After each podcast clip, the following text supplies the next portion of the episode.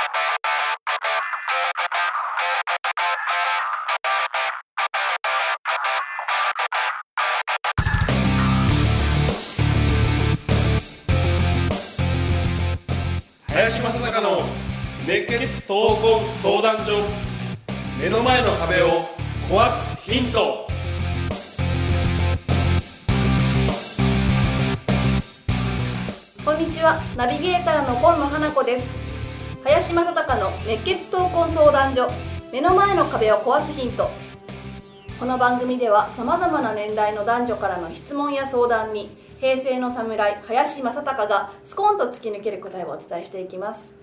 林さん大月さんよろしくお願いいたします。はい、よろしくお願いします。お願いします。今週はゲストとして井上健一郎先生に来ていただいております。よろしくお願いいたします。よろしくお願いします。お願いします。井上先生はアカラクリエイト株式会社の代表取締役でいらっしゃいまして企業の人材開発や運組織運営のサポートをしてらっしゃっているそうです。またご自身でもポッドキャストをしていらっしゃいます。はい、はい、本日はどうぞよろしくお願いいたします。はい、それでは質問に行きたいと思います。私は50歳で独立し現在65歳の地方で注文住宅を建てる工務店の経営者です。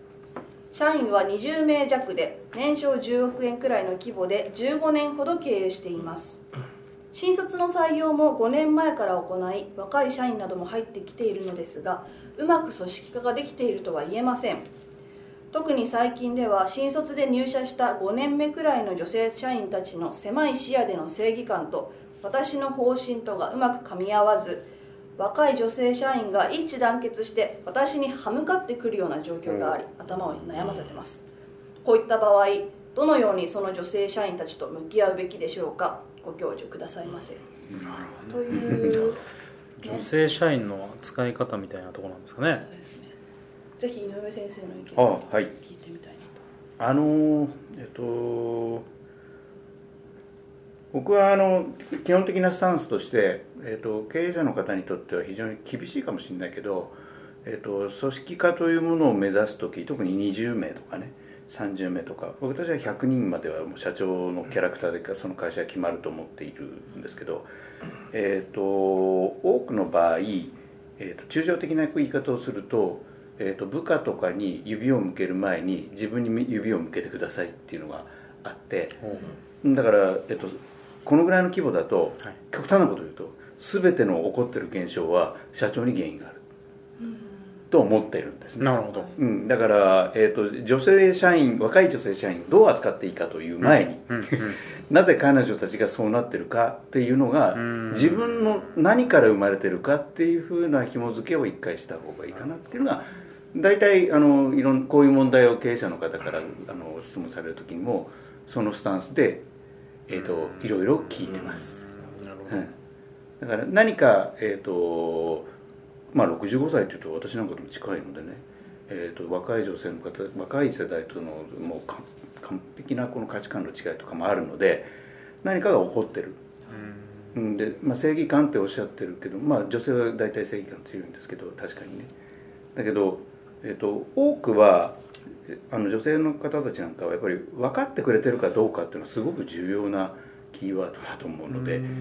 何かをこの社長が逆に言うと理解してないあの分かってくれてないなモードが社長の方が強すぎるんじゃないかっていう気をちょっとしたりします。まあ具体的じゃないんだけど解決策として。はなんかそんなような印象を持ってまずは聞きましたね。はい。林さんはいかうんがでしょうか、あの井上先生がねあのちょっとこの組織間の中での話をされたんであえて、まあまあ、男性女性というねちょっと違った視点で話をしておくと、うん。あのまあ、よくね木を見て森を見ずなんていうね話があると思うねでも要は目の前のこと直面することに対しては女性っていうのは非常に向き合いやすいんです、うん、だからそれそこに対しては、うんまあ、白黒つけるしね、えー逆に言えばあのそれに対して向き合わない人に対しても結構あの、うん、感情的になったりするんです。そうん、でも逆にねあの、まあ、社長というかねあの男性の傾向で言うと、まあ、割とこの特に経営やってる人間って俯瞰して見見る癖がついてるというかね、うんうん将来を見越す時には、うん、同じ目線じゃなくてちょっと上から見ると先が見えるというね、まあ、こんなことをあの基本的な経営の中でやっていくんでね。まあそういった意味ではまず見ているところが違う、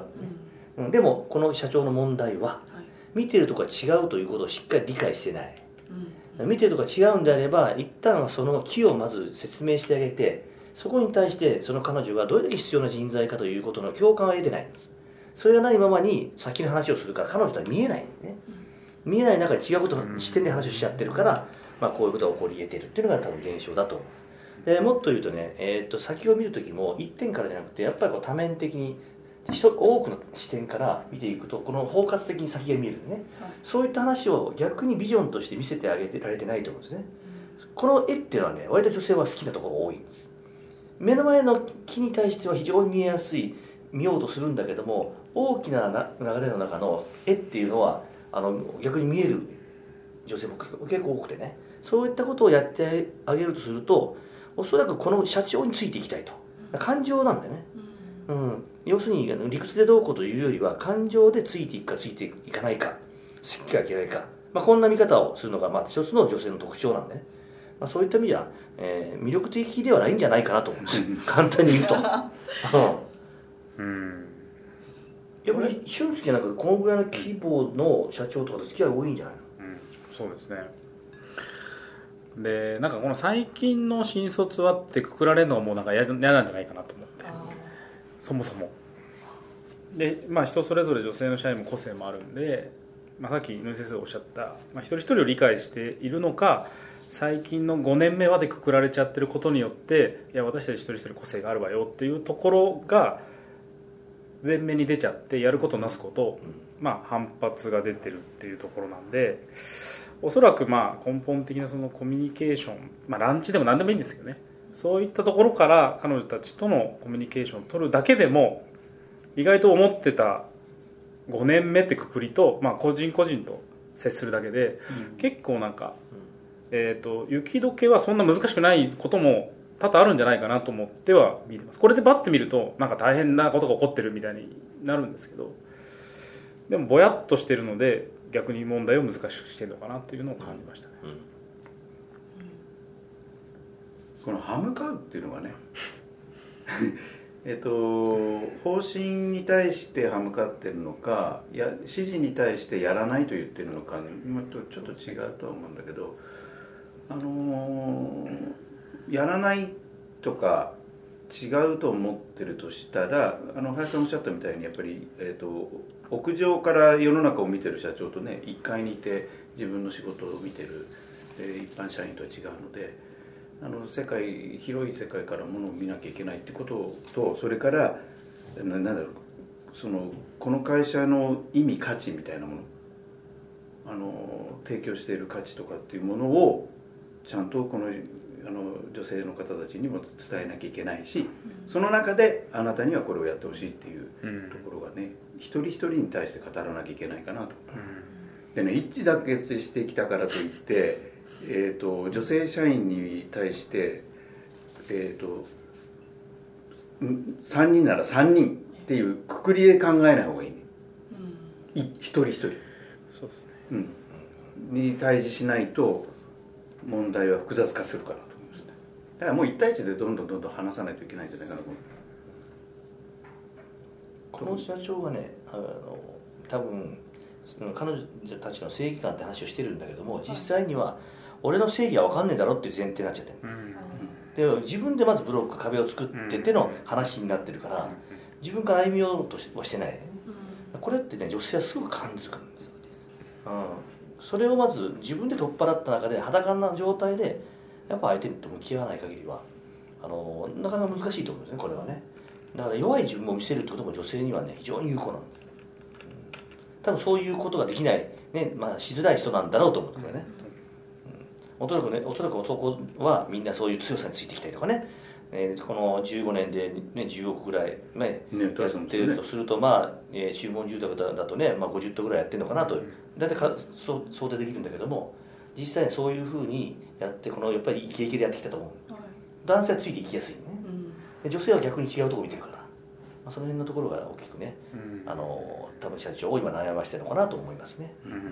なんかちょうど娘ぐらいの年齢じゃないですか、うん。5年私が5年目ぐらいで、父65ぐらいなんですよ、なのであれですよね。娘と接してるように接すればうん。少しは女性社員たちもあの社長の言ってることが分かったりするんじゃないのかなと。この年齢差を見て私は思いましたね、娘と接してるうん。うまく接してる社男ってね親父さんってあまりいないじゃない。逆に。ああそうか。うん。どう接してもらえるといいいいの？逆にこでもあの林さんがおっしゃってたようにうん。女性はやっぱり共感うだったり、うん。あの感情で左右されやすいうん。生き物ですのうんで、うん。あのやっぱり娘、うん、一人一人娘だと思ってもらいたくて喋る時も、こういうことがあったんですとか言ったらあそうなんだ大変だったねとかそういうことを言ってもらって、でそういうふうに言いつつその社長の方針も伝えてってくれれば共感とともに女の人は分かりやすいのかなと。女性の立場としては思いましたね、聞いてほしいみたいなそうです。話をうん、あのさっき林さんがおっしゃったねところとあれなんだけど今のは非常にいいことですよね。聞いてあげて分かってほしいって思ってる人たちに対してこの社長も俺のことを分かれって思ってるんだよね。うん。だからそのぶつかり合いでしょうね。うん。じゃあどっちから近づくかといったら人生のベテランの社長がうん。若い社人たちに対して、えー、と心を開くというかうん。寛容に構えてあげる方がいいんじゃないかなみたいな感じはやっぱり受け取りますよね。はい林さん井上さん大月さん今日はどうもありがとうございました。ありがとうございました。はいありがとうございました、はいありがとうございます。この番組ではリスナーの方々からいただくご質問を募集しています。自分の人生や日本社会のことなど林正孝に聞きたいことをどしどしご応募ください。ご質問はインターネットで熱血闘魂相談所と検索。すると Facebook のページがヒットしますのでそちらにアクセスしていただき、えーメッセージボタンをクリックして質問を送ってください。ポッドキャストの他にも YouTube でも聞けるようになりました。そちらも合わせてチェックしてみてください。皆様からの質問お待ちしております。それでは次回もお楽しみに「